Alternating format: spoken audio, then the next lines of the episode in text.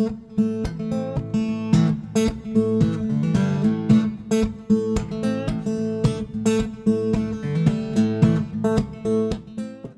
WHQR Public Media in Wilmington, North Carolina, this is Coastline. I'm Rachel Lewis Hilburn. I love stories. The theater is stories, but life is stories. That's what your life is, really, a string of stories. And then they stop, and it's sad when those stories disappear because someone didn't tell them to someone else. Tony Rivenbark passed away in mid July of 2022. Some of the stories he wanted to tell are captured in his book, Thalian Hall. Published by Arcadia in 2014, he dedicated the work to Doug Swink. In his words, actor, director, teacher, designer, playwright, historian, and the theatrical father of hundreds of thespians. Many of those titles, in fact, most, easily apply to Tony Rivenbark. And in those titles are more stories, many of which we will never hear, his own biography and that of the Cape Fear region forever intertwined.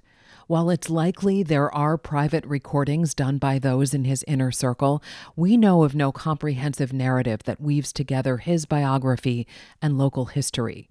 Tony and I had an appointment to begin such recordings, a project conceived of by his close and, he liked to joke, oldest friend, Sue Ellen Yates. But he passed away the day before we were to begin. Tony Rivenbark's most public facing and prominent legacy shepherding downtown Wilmington's Thalian Hall from a disused building that had fallen into disrepair into one of the most beautifully restored historic theaters in the U.S. Under his direction, the hall became the center of cultural arts in the Cape Fear region. He served as its executive director from 1979 until his passing in 2022. He also acted in more than 200 plays, in theaters around town, but most of them at the Hall, either on the main stage or in the upstairs studio theater, now known as the Ruth and Bucky Stein Theater. He mentored the younger generation artists, actors, historic preservationists. An historian in his own right, Tony Rivenbark understood previous centuries in the region in a way that few people do. Ben Steelman is another one of those special local citizens, and in fact, we'll hear part of a historical exploration with those two men from a 2015 Coastline episode a bit later. This is the part of Coastline where I usually welcome the guest sitting with me in the studio. Since I can't do that, let's have a moment of silence instead. My name is Tony Rivenbark, and I am 73 years old. This is from a StoryCorps interview in 2021, 10 months before his death. You can hear him speak through a mask. He talks with his friend Travis Gilbert, executive director of Historic Wilmington Foundation. When was the first time you laid eyes on Thalian Hall? Uh, I have been coming to Wilmington all my life because my mother lived to shop. And so all the cities in North Carolina we would go at some point or another. But I had never seen or heard of Thalian Hall. So, as a freshman in college here, I saw auditions for a play, and I went down to the, where the address was and walked into this incredible building that I had never seen or heard of. And it was uh, not in great shape. It had, oh, very faded maroon carpet that was worn and threadbare. The walls were painted gray. The ornate interior was pink and white with gold paint. It had corduroy chairs, it had radiators. It was very shabby, but it was magnificent. The bones of the structure, right. the, the architecture was very much intact. The slender cast iron columns that supported the balcony, the ornate proscenium, it was just, it just blew my mind, blew mm-hmm. my mind. Mm-hmm. And so I went upstairs to the balcony and watched the audition process. I had never been in had, had no background in theater. I had been theatrical, but no background in, in real theater and had seen theater. But so I just sat there and watched the process and bathed in this magnificent building, never having any idea that I would ever have anything really to do with it or change it. And uh, then the next night, the force pulled me back again, and this time I accidentally got herded in with the other auditionees, mostly college students, and uh, auditioned for the show. And Doug Swink came and said, uh, "You're, um, I see on your little form that you have had dance. Would you like to dance for us? So I went up and did the Charleston. I had written down I do a mean Charleston. Oh, okay. And I was cast in the show, and I did every show the college drama department did for the next four years, except for two, I think. And that changed my life, and I, that's all I've done is theater my whole life. So walking into Thalian Hall, for good or ill, in 1966, sort of set the course for the rest of my life. Tony grew up in Duplin County and wanted to go to college at the smallest branch in the University of North Carolina system. So he came to Wilmington. And it didn't have dorms, so you didn't have to live on campus. And the idea of living with a stranger just, you know, made me very nervous. so I lived at a beach cottage, you know. That's one of the attractions to Wilmington, anyways, the beach. And um, I did not know anybody. But by going into the theater and then becoming a part, then I became part of, of a theater family. A, a show is like a theater family. It isn't the same people all the year long. It's a different family every six weeks. I sometimes call Thalian Hall the uh, Wilmington's living room. It's the place that people bring their guests when I'm out of town. They say, "Oh, well, this is what's in our community." Uh, you know, it's it's a place you show off. It was 1963 when the Thalian Hall Commission was chartered for the purpose of restoring the hall as a performing arts center. The 60s were that period where Wilmington was changing uh, in a bad way. Uh, economically, it wasn't doing very well, but old buildings were beginning to disappear everywhere. And Thalian Hall was one of the first buildings, uh, an organization created specifically to restore it, which is the Thalian Hall Center for Performing Arts. Further along was the foundation looking at residential uh, and, and what was happening there and how to get more people to preserve buildings and buy them and, res- and then buy, find buyers to restore them. These were all important parts of making this town, particularly the historic district and downtown, be viable. But in that in the 60s, uh, it was a low ebb. By the 70s, it was beginning to, to change. And then, and then 79, when I was hired, was really kind of the beginning of downtown Wilmington becoming its own destination. Although, says Tony, it was more than 20 years before Wilmington really got there. You're listening to Coastline. We're hearing parts of a StoryCorps interview that Tony Rivenbark did with his friend and mentee, Travis Gilbert, in September of 2021, 10 months before he passed. Tony tells Travis he went on to act in New York theater, did summer stock in Wilmington, and then had designs on Florida as a place to pursue acting. And uh, then the job became available at Thalian Hall, and, and I was hired on the spot. I was only asked to do two things increase the income and stop the smoking in the building. That's all they asked me to do. And it wasn't very hard to create more income because somebody needed to understand the front of the house and the back of the house. You need to understand the audience, the showroom, and mm-hmm. understand the factory. And by making that work, then and then actively trying to get people to use it, because I quickly became upon the the, the realization that if you're going to fix the building and make it properly work for theater, which basically it desperately needed a fly system for scenery, and the backstage needed to work. The auditorium was beautiful; it had been restored, but the backstage was a disaster. And the only way was to make the building more important to more people. It was important to a handful of people who were basically the theater folk and their audiences, but it wasn't important to the community in the same way. So it had to be more important to more people in town. That was one thing. And so you had to get more people, more shows in there that would bring in more different audiences. That was the first realization. And then the second one was, is to uh, Wilmington, particularly in that period of time, kind of thought it was the only place in the world that was like it was. And in some ways that's true, but it was so isolated because the I 40 came in much later. Wilmington was like an island off the rest of the state. And uh, they thought the way they did things was the way they had to be done. They didn't really look at how people did things in other places. So I started going to theater conferences and looking at other historic theater restorations, and saw that there are many ways. You know, that, that we're not a unique. We're not that unique. There are other historic theaters, and they have been been successful and revitalized. And uh, so I started seeing that and then bringing some of those ideas back, and then started bringing in people with the expertise from other places too. So if you want to make a place important in your own town, bring somebody from somewhere else who says it's important. And then people will believe that. And being that the building was owned by the city and the city hall was in it was an advantage and a disadvantage. The city really didn't need a theater next to it, but it was already there, so they had to deal with it. Eventually was trying to persuade the city government that the building was an asset to the community. Uh, and that, that didn't just happen overnight or even in my head.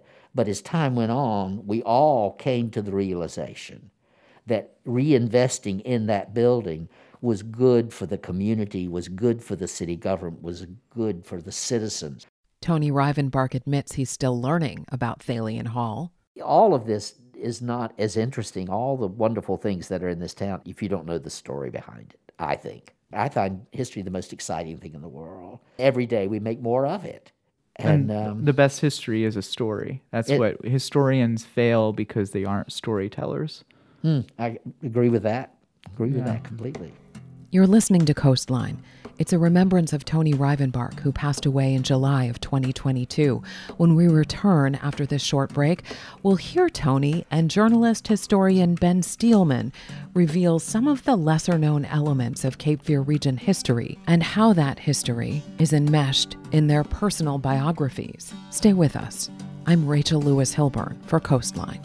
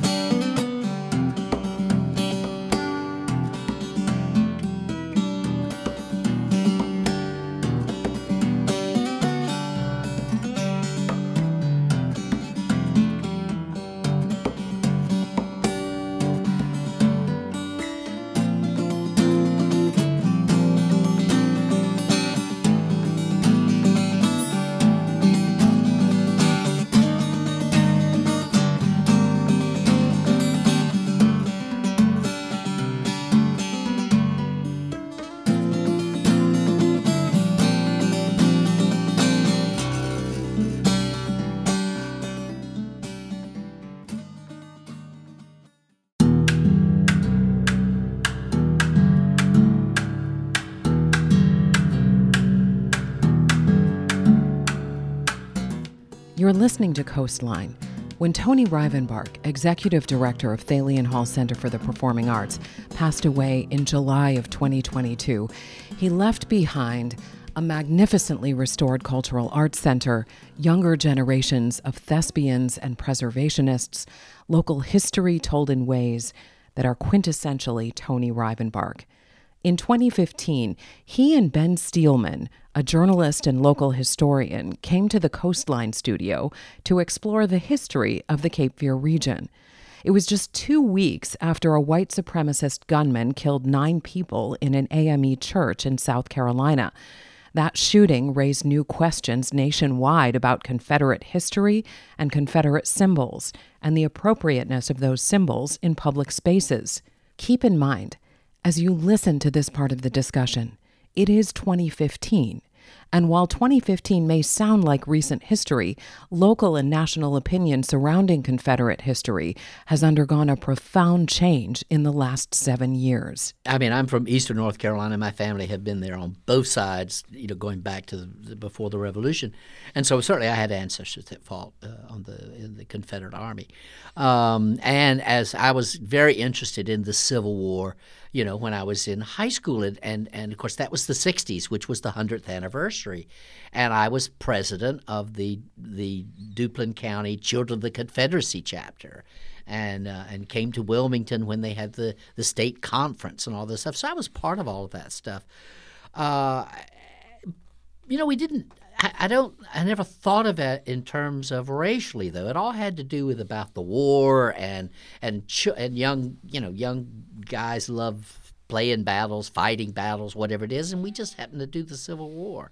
It was a colorful and interesting period. Only as time went on and went going to school, and then the school the school uh, was integrated, but then particularly into college, start seeing things in a different kind of light And, and as most of us, or many, certainly a great many people in the South, have you know changed a lot of those attitudes and have become you know what what was not acceptable when we were kids and we never question it is something that now we do question about those things. And you told me earlier, Tony, that you took down a picture recently of Robert E. Lee. Tell us, tell us why you decided to do that. Well, I don't know. I, I think you know. One time I was talking to somebody, and they made some comment about me, and they said, "Oh, you're just like the people that ride around in a pickup truck with a Confederate flag and a, and a gun rack on your car." And it irritated me, so I went home and pulled out all my Confederate stuff and put it up. But gradually, over the years, I put it away. And the other day, this recent business, this terrible situation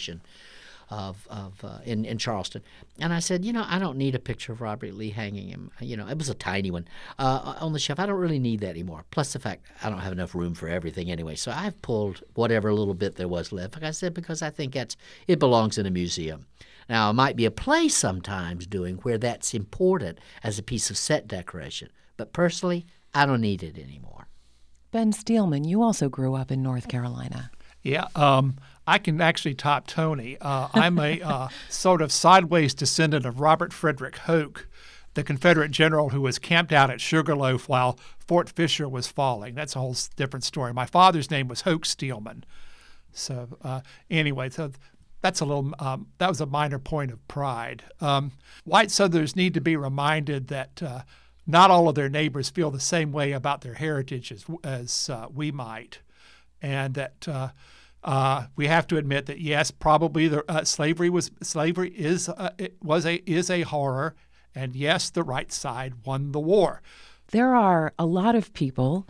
Uh, many of them from northern part or other parts of this country, people who didn't grow up in the South, who don't really have that sense of cultural heritage internalized, who look at the Confederate flag and do see the emblem of the fight to keep slavery, which is, you know, a fight for human oppression. So, how do you tease that apart when you're looking at it through a historical lens versus a personal lens, Ben well, Steelman? Probably most white Southerners rationalize it by saying, by, by you, you hear the phrase a lot.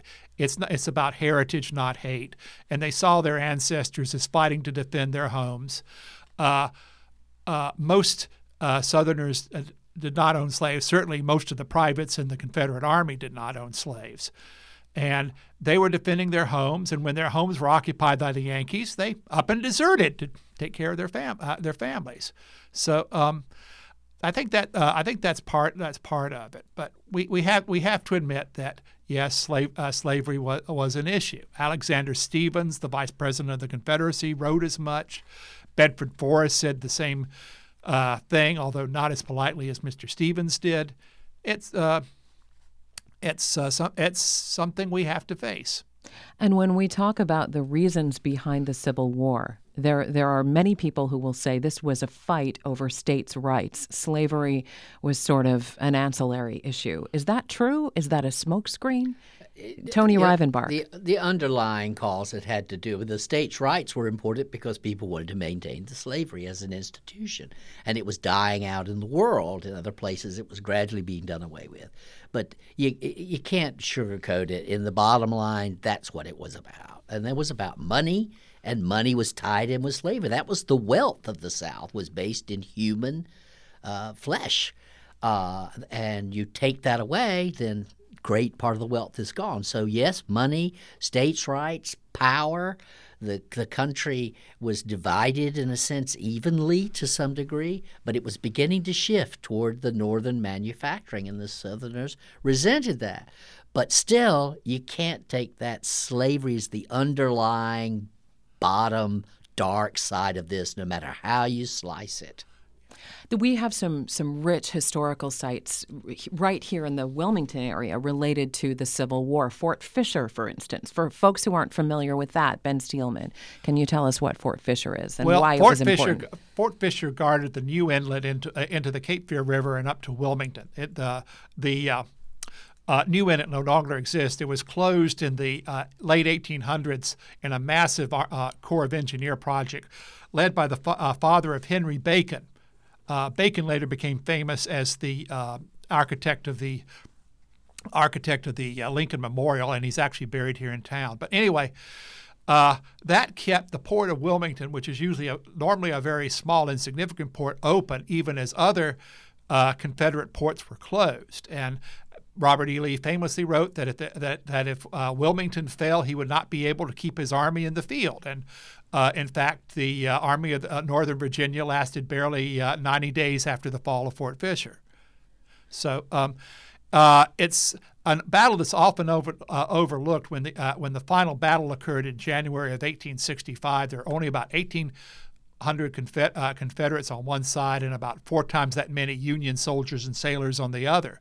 But it was a very strategic, uh, very strategic battle, and more people recognize that.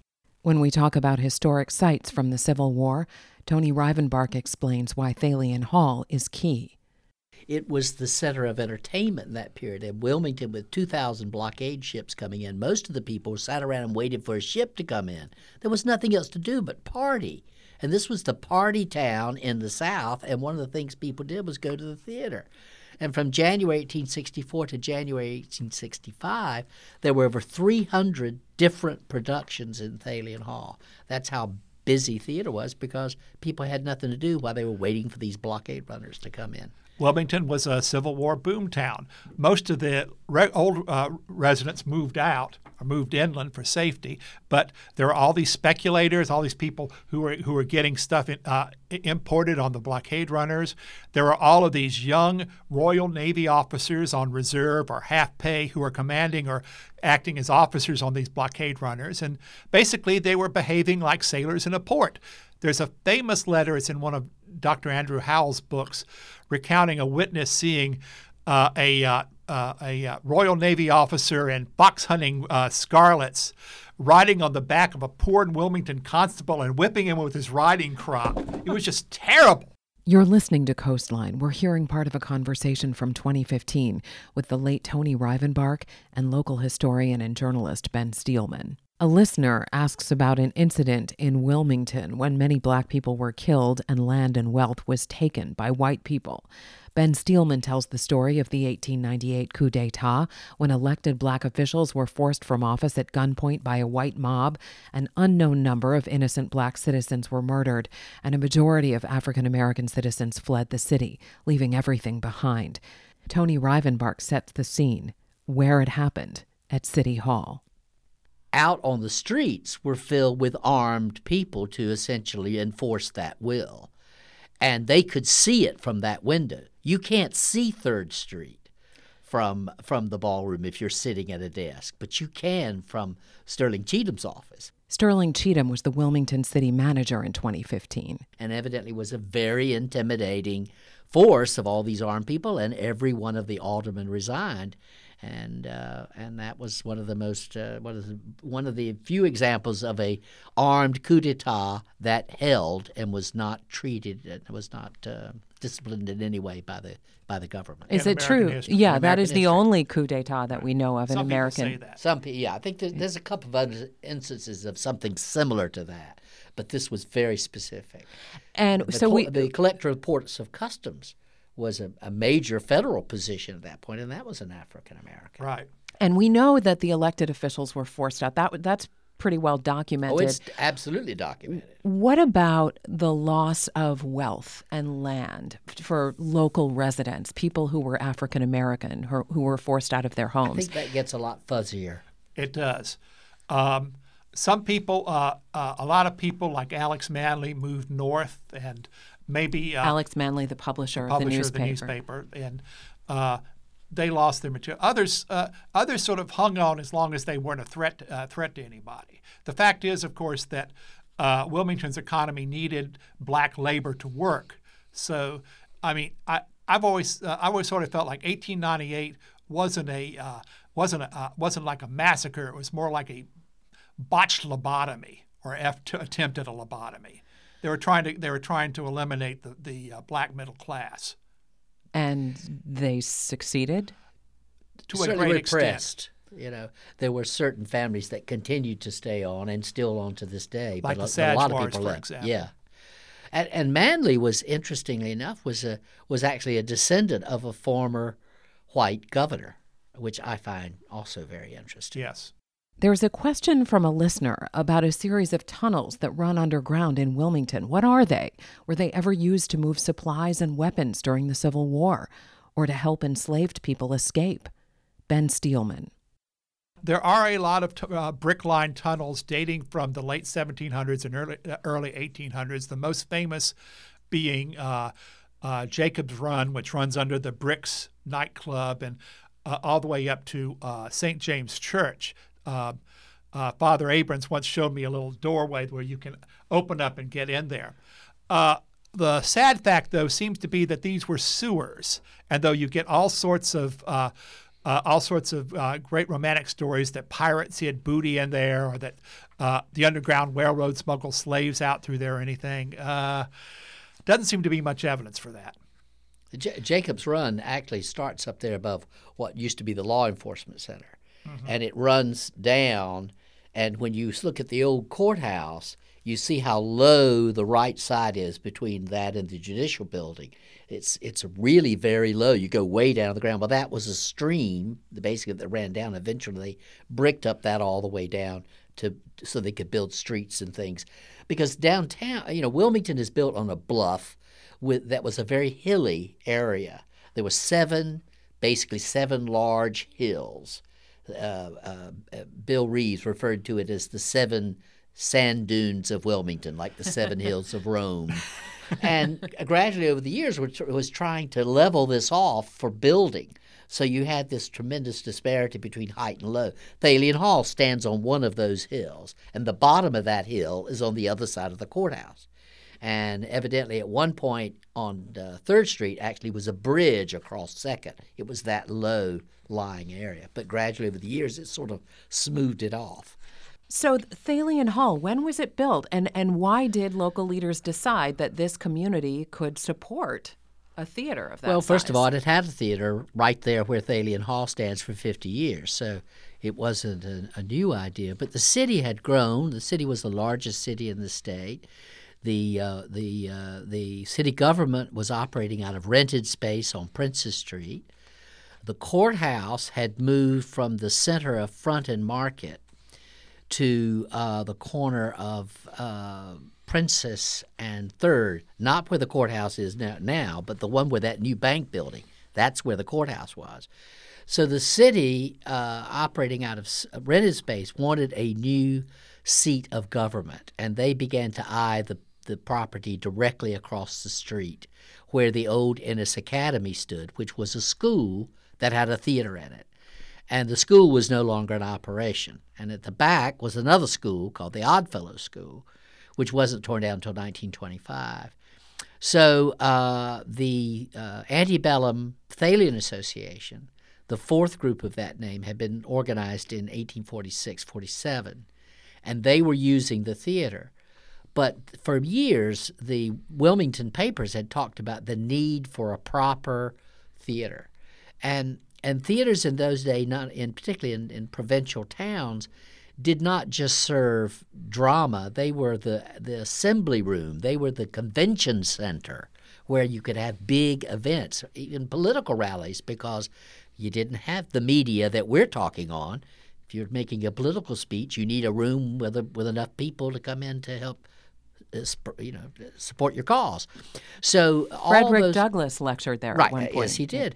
And then there was also another group that were interested in a library. So, and then the Home Guard, which was sort of the National Guard of the day, the Wilmington Light Infantry and the Cape Fear Guards, they needed a place to store their armaments. So all these forces came together, which is why this massive building. It's almost if they decided we really want a grand building. So now let's think of all the things we can put in it. Tony, when were bones found and who did they belong well, to? In, in the 1990 uh, renovation, when we expanded the uh, uh, building and added the new lobbies and all, and working in the auditorium itself, there were uh, some portions of bones found. And, um, and of course, the, the work stopped and all this stuff. And, and it was sent off for investigation. And it turns out they were pre Columbian. Um, but I guess the, the, but the more recently work on the county administration building, the uh, the old Tidewater Power and Light building, that's being redone now. They found some too, and these actually were were not. These were later. Um, and uh, how much later? Do we uh, know? I, I, I don't know, but they were p- parts of coffins, so probably early 1800s. Thalian Hall has been occupied by a building continuously since 1803. Prior to that, there was anything on that block at all. It was really on the edge of town. Past Third was getting into the edge of town. St. James was on the way out of the city. And the, the little tiny cemetery back of St. James, well, the that was really the only cemetery in Wilmington for well over a hundred some years until the mid 19th century when Oakdale was built. So I think that you'd be hard put if you dig pretty much anywhere within two blocks of St. James, you are liable to find bones. And how did film get its start in Wilmington before the studios were built? It really was Frank Capra Jr. Because uh, and we're talking about the 80s, right? In early the 80s, 80s, 86, 1980s. Yeah, yeah, 83 is really is really when. But uh, but uh, Dino was looking for a place for the shop for the sequence in Firestarter. And, the headquarters of this rogue spy agency. And, uh, and, and Frank Capra saw this picture of Orton. And that's really where, that's how it all started. And they came down to, and negotiated with the Sprunt family to use Orton. And then uh, they made the film. And there was a, uh, Wilmington was very welcoming to the film community. And uh, Dino decided he'd build a studio here. How has the film industry and the arts industry. The, I'm thinking about the theatrical mm landscape, really, Tony Rivenbark. mm How have those two disciplines sort of fed each other and intertwined? Well, here? I think when, when it was going uh, full uh, speed ahead, you know, it, it made a, it was a very attractive place for people to look at the idea and say, well, I, I need to move somewhere and I'd love to be able to do film or I am doing film and maybe I can get a chance. So a lot of people were attracted to Wilmington, and that had a tremendous influence on the quality of the of the, the theater and all of that here. You're listening to Coastline. It's a look at the legacy of Tony Rivenbark, actor, storyteller, local historian, mentor, and the late executive director of the Thalian Hall Center for the Performing Arts. When we come back from this break, more of Tony's personal history, growing up in Duplin County and coming to the big city that was Wilmington. Stay with us. I'm Rachel Lewis Hilburn for Coastline.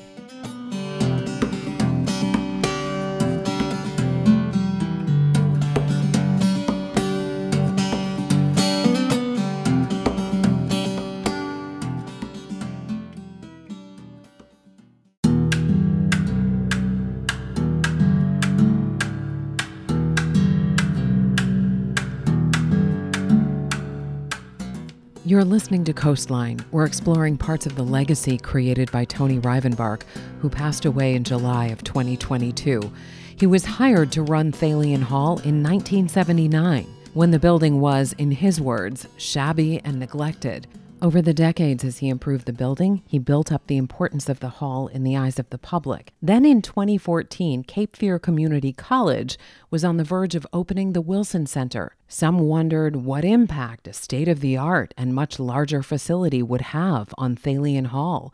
Would the historic hall lose audiences to the shiny new theater down the street? Tony Rivenbark joined us on Coastline to explore the future of the arts in Wilmington, along with Shane Fernando, then director of the Wilson Center, and a man Tony had mentored through his teenage and young adult years. Were these two about to become competitors? Here's part of that conversation. Tony Rivenbark, let's go back in time a little bit. When you first heard that CFCC was going to build a brand spanking new state of the art Humanities and Fine Arts Center. What was your gut reaction? Well, I think you have to think about the, the, this this discussion about a larger venue for this community has been discussed for like 15 years, uh, and so this is nothing new to me at all. And I have had numerous meetings with uh, Cape Fear Community College, with the Arts Group, with the uh, different arts leaders, the symphony, all talking about these issues. Uh, it takes a long time to build a new venue in a community, and when you build it, it's not uh, you, are not solving the problems of the past, you're solving the problems of the future. What do you mean by that? Well, you can't do anything about with the past. You can only plan for what you're going to do tomorrow. You can't plan for what you did yesterday. So these venues are built. Uh, they they don't aren't built often. You don't have very often. Do you have a new facility for the performing arts? And they are built for the long haul, not for the short haul. So uh, this process, we looked at uh, uh, next to Thalian Hall, we looked at many different sites as people were trying to figure this out. Eventually, the community college came forward and decided to do what they're doing. So uh, uh, gut reaction, uh, a little, a little, uh, you know, a, a, new new hall. Yeah, well, that that's going to change some things, but that makes it more exciting, and you start planning for that and looking at positioning Thalian Hall. That was part of what we did with the last restoration. We worked a lot on the beauty of the interior because the uniqueness of Thalian Hall isn't going to change. Uh, they're bigger, we're a little smaller. Uh, everything, one size doesn't fit all. So, yes, Tony Rivenbark will always be remembered for leading Thalian Hall and, by extension, the arts community into a thriving sector of the Cape Fear region's economy. Through his renovations and improvements, he was careful to preserve the old beauty and elements of the theater that are now considered obsolete. In this 2017 Coastline episode about Shakespeare, he describes the historic Thunder Roll. The Thunder Roll is, is a piece of sound effects equipment at Thalian Hall, which is original to the building, which consists of two wooden troughs which run the entire width of the theater, uh, like a V lying on its side, and you have a series of small cannonballs at one end, and you could release those cannonballs in a timed sequence through a mechanism called a rabbit hutch. And as the cannonballs roll down the wooden trough, it creates the rumbling sound of thunder. When was this built? 1858. And it was typical of theaters in the 19th century to have this kind of equipment. The fact, the fact of the matter is, it's the only one left in this country today. Uh, when I was the, at the Globe, I was in the gallery, the very top of the gallery one time in London, and I noticed in the corner there was a square wooden thing with a handle on it and a cannonball inside it. And I said, I bet you I'm the only person in this theater that knows what that is, because that's exactly what that was. So the mechanism is the same regardless of how you design it. How many thunder rolls do you think still exist? Well, there's one at the uh, uh, in uh, at uh, in Liverpool. Um, uh, there's a there's a, uh, a thunder roll in the theater there, the Royal Theater there, and there may be a couple of more in private theaters in Eastern Europe. There are a lot of private theaters throughout Slovakia and Hungary and so on and so forth. Um, but it's still operable, and we're the only ones. So we decided we would play it, and then to add something. Well, how does that work? So we then revved up the drain machine, which is a wooden barrel with gravel in it. You turn, and then, uh, of course, you got the, the famous storm speech from Lear, uh, and which uh, which I've done, also was in uh, Christmas Carol that you yes. were in and it's up, you know, blow winds, blow, crack your cheeks, rage, blow, you cataracts and hurricanes, spout to your drench our steeples, drown the cocks, you suffering, sulphurous, thought-executing fire-vault couriers, oak-cleaving thunderbolts, singe my white head, and on and on. It's great fun, you know. The, the thunder roll, it's, it's cool. It's, it's a neat thing. As a good historian, Tony Rivenbark understood the importance of bringing the past alive into the present, and with Shakespeare, he recommended people read play summaries before attending a show.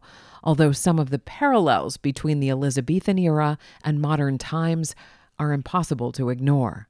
Well, I mean, if you go through Shakespeare's life and his family's life, and then the time period of people that lived in the 16th century and then the 17th century, of the way that religion kept switching back and forth depending on who was king today or queen or whatever, you know, and so you worship one thing today because that's what you're told to do, and then the next day, then you're, you know, you, you're being persecuted because you do that, and then so you go into hiding or whatever, or you try to switch over to the other, and then then it changes again, and you have to go back, and so that's a very unstable kind of period, and so you know it, it, the the politics of the day, and therefore the crown and the importance of the government and the stability of the government, which was always in jeopardy, how that filters down to the ordinary people. So many of the plays deal with exactly those issues.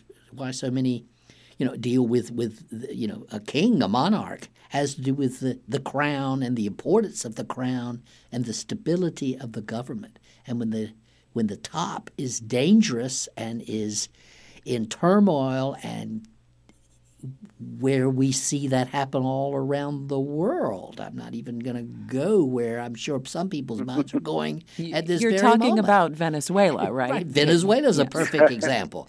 But when the top is really in you know in a in a dangerous chaotic way it puts everybody on edge and nervous so so much of the work is coming from that and are playing these different issues but he's writing it somewhat in disguise because he can't come out and say it exactly that way Tony's love of theater did not end with the hall or the patrons. He was always a performer, whether on stage, portraying a character in a play, or telling stories.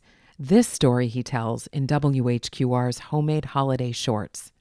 My mother had a great sense of style. She was very Hollywood and always wore sunglasses. She loved Christmas and she lived to shop. The strongest memory I have of Christmas when I was growing up in Warsaw, in rural Duplin County, was shopping. To my mother, shopping was an art form, and in her mind, educational as well. In addition to Saturdays throughout the year, at least once a month throughout the school year, my mother would take my sister and I out of school for one of these shopping expeditions. Both my parents came from families who had lived in the area for generations going back to before the Revolution. But one thing my mother would never wear on her back was anything purchased in Duplin County. it had to come from a really big city, like Goldsboro in Wayne, or Raleigh in Wake, or Fayetteville in Cumberland, or Wilmington in New Hanover.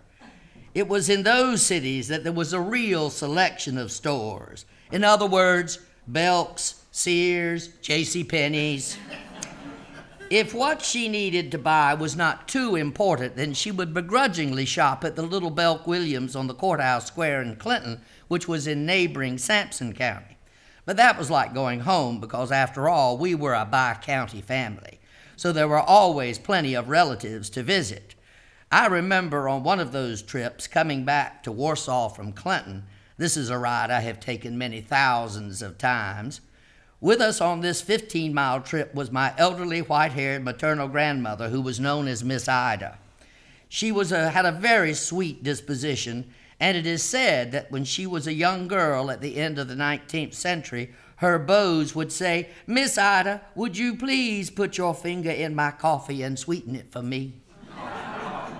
Miss Ida was in the front seat with my mother, and I was in the back seat with my sister, Dana Kay. Now, that is spelled D A N A K A Y, with one N and no E. One year, my father bought a new boat and named it after my sister. But when it arrived, there painted on the stern was D A N N A K A Y E. This was because Daddy had forgotten how to spell her name. Don't get me wrong, my father loved us to death and never missed a trick in business, but he just couldn't be bothered by certain details, like our birthdays and the spelling of my sister's name. Back in 1992, my father and I toured Europe, retracing his steps in World War II. When we got to Normandy, we had to go to all five landing beaches because he couldn't remember which one was his. anyway, during the year, the weeks before Christmas, we would go to all of these towns all over again, one after another, to purchase the necessary presents for me, my family, my father's family, my mother's family, which included eight older brothers and sisters, and my cousins. So many relatives. To tell the truth, I was related to so many people in Duplin and Sampson counties, I sometimes felt like I was related to myself. my father was the Pontiac dealer in Warsaw, so my mother always insisted on driving a new car off the showroom floor. So off we would go, mother dressed to the nines, complete with sunglasses, in a new four door Star Chief with factory air and push button windows. These were the days of two lane roads and far less traffic and few shopping centers. All the stores would be on the main street. This, these frequent trips made me as comfortable on Hay Street in Fayetteville and Fayetteville Street in Raleigh as Railroad Street in Warsaw. The closest of these big cities were Goldsboro which was only about 30 minutes away. Our ultimate destination was Weil's Department Store, where Mother always bought her hats. After all, this was the day when no lady attended church without hat and white gloves. Weil's Department Store was also the official Cub Scout headquarters, where all the important blue and yellow uniform accessories and accoutrements could be found. In Goldsboro, there was also a Belk's, a Sears, and a J.C. Penney's. As well as the dress shops, which specialized in the latest New York creations for Milady's uh, fascination. On the way out of town, our back seat filled with new purchases, we had to make one more stop. No trip to Goldsboro was complete without a sumptuous pork dinner at Griffin's Barbecue Restaurant, famous all over eastern North Carolina for its rendition of this all important staple of the Southern diet. The trip to Fayetteville was slightly longer, but there were always interesting things to see. After an hour's drive, we would get to the Cape Fear River just outside of town. As we crossed the bridge, we would crane our necks to the right to see the huge yacht Florida, which was berthed in the river. On the other side of the river was the restaurant where my father and mother had partaken of their wedding supper. It fascinated me because in the front window was a giant aquarium with live lobsters swimming about. Then it was up the hill past Liberty Point, where the Declaration of Independence was first read when the town was called Cross Creek. We were now in downtown Fayetteville, and then we drove up Hay Street around the old market house, which was in the middle of the intersection. As we passed it, we would crane our necks to the left to try and see the bullet holes in the round brick columns purported to have been made by attempts on General Sherman's life when he occupied the town during the Civil War. In the next block was the all important Capitol Department Store. It had an escalator, and they sold blue candy, something we never saw in Warsaw. The Capitol was where we did most of our shopping, though there were many other fine stores, including Belk, Sears, J.C. Penney's. I think most of my Christmas toys came from the Capitol. My principal gift was always a war set, complete with toy soldiers and some assembly required. A metal castle with multicolored plastic knights and horses, the Battle of Lexington with red coats and the Patriots, the Alamo. Remember, this was during the year of Disney's Davy Crockett. And of course, the Civil War battle set with its glorious army of blue and gray soldiers and many cannons. You had to imagine what you would get in this set and if indeed Santa Claus brought it, which he invariably did, there were usually three versions of these miniature battlefields. They were boxed in small, standard, and deluxe sizes. Santa always brought me the standard, not the deluxe, which I have to admit still irritates me slightly to this very day. On the way back home, with the Star Chief again full of Christmas packages, we would always stop at a country store and get a snack. Unlike the folks who worked in tobacco, we were townspeople. They would order nabs and a Pepsi or RC Cola and a moon pie, but we were more cosmopolitan and had a box of cheese tibbits and an orange crush in that mysterious amber bottle. On Sunday before Christmas, all four of us, even Daddy, would drive to Wilmington to eat at the Fergus Ark and see the world's largest Christmas tree. The Fergus Ark was a two story floating restaurant permanently docked at the foot of Princess Street we would park our car on the wide wooden docks that lay along the river's edge in front of the brick warehouses that stood where the parking deck is now. After walking up the gangplank, we would arrive in the entrance vestibule where the cashier was stationed. And next to her counter was a freestanding hard hat diving suit. It was as fascinating as it was scary, as there was always that chance that behind the glass in that helmet, someone was still inside. But my favorite thing was the bronze plaque on the wall next to the stairs. You see, when the USS North Carolina first arrived, it was backed into Eagles Island, and in the process, the ship struck the Fergus Ark. The plaque commemorated the only occasion in naval history when a collision took place between a United States battleship and a restaurant.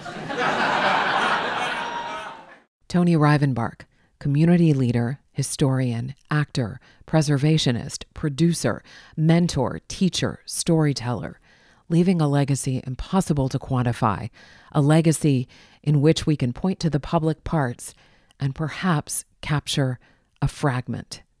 1948 to 2022.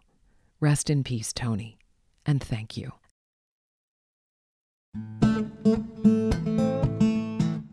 That's this edition of Coastline. Ken Campbell is technical director. Jonathan Furnell engineered this episode. You can find the episode at whqr.org or wherever you get your podcasts. I'm Rachel Lewis Hilburn for Coastline.